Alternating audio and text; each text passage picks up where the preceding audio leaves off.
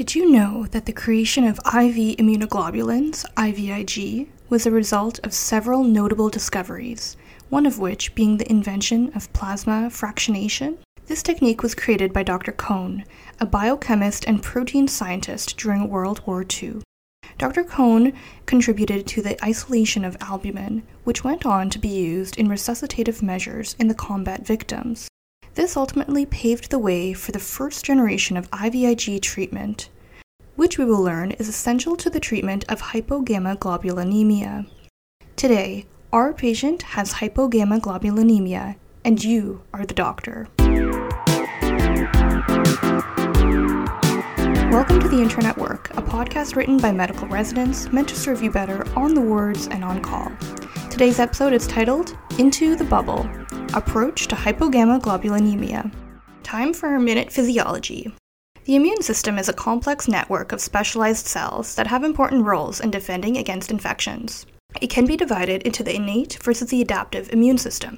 Innate immunity is the body's natural and primitive immune response to an infection, while the adaptive immunity is highly specific, with immunologic memory, which improves with repeat exposure to an infection.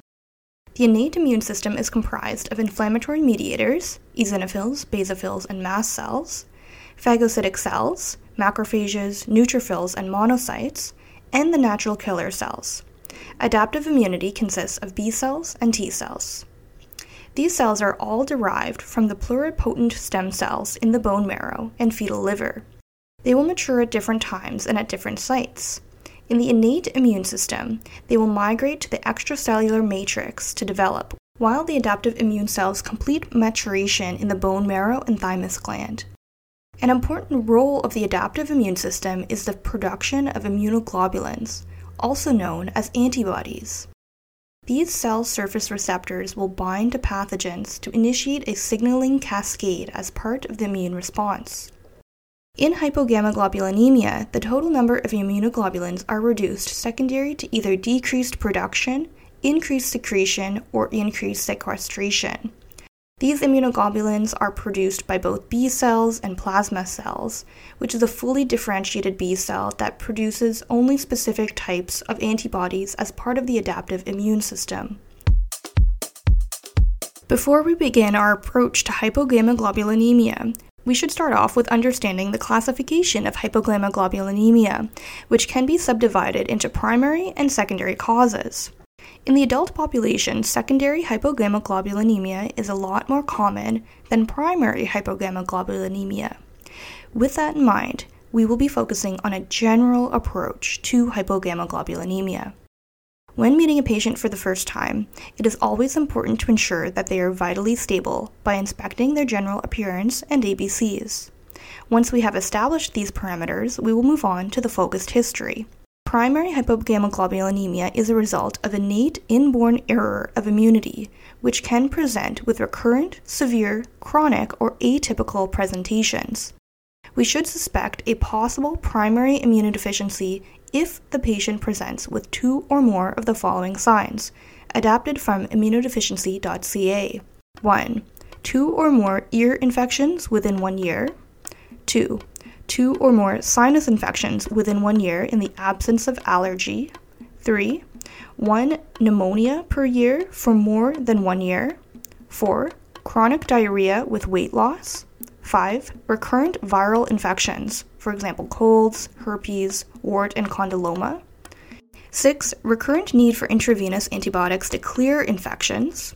7. Recurrent deep abscess of the skin or internal organs.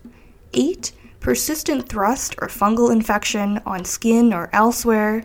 And almost done here. 9. Infection with normal harmless tuberculosis like bacteria. And finally, 10, a family history of primary immunodeficiency.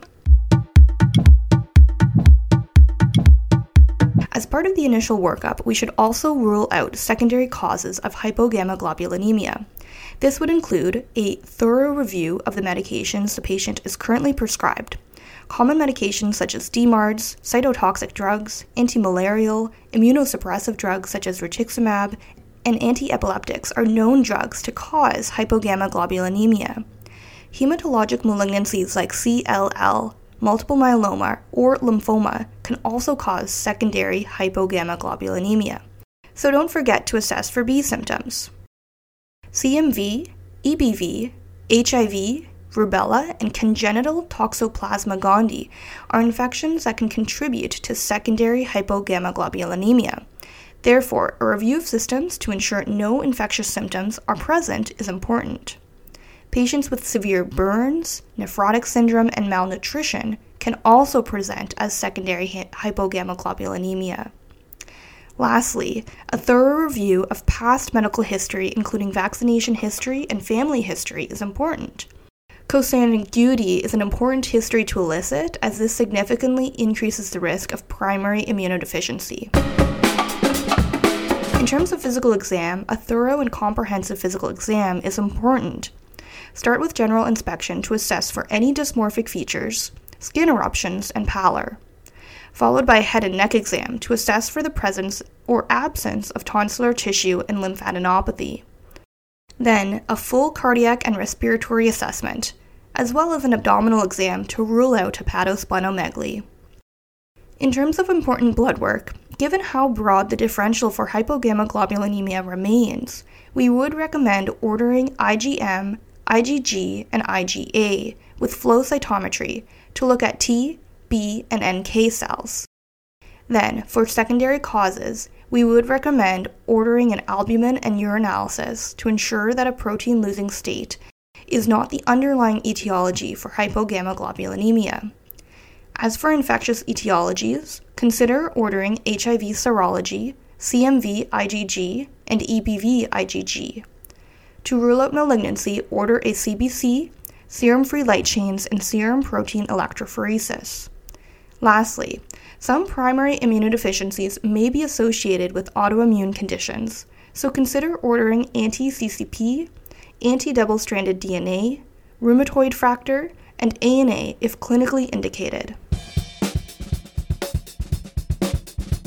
If a primary immunodeficiency is suspected and an infection is present, treating the underlying infection and a prompt referral to the clinical immunologist would be recommended. This would initiate further evaluations and subsequent consideration of immunoglobulin replacement. In terms of secondary hypogammaglobulinemia, if the cause is due to medications, then stopping the offending medication should be considered. If that is not possible, then an alternative medication should be considered. If malignancy is discovered, referral to the appropriate subspecialists, hematologist versus medical onco- oncology, etc., should be sent immediately for further assessment. As for infectious etiology, depending on the presentation, a referral to infectious disease may be warranted. Otherwise, treated accordingly.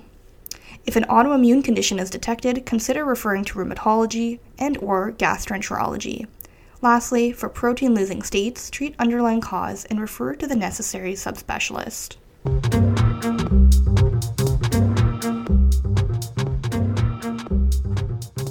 The movie Bubble Boy was inspired by David Vetter, who was an American boy diagnosed with severe combined immunodeficiency, SCID, a type of primary immunodeficiency. He died from SCID at the age of 12.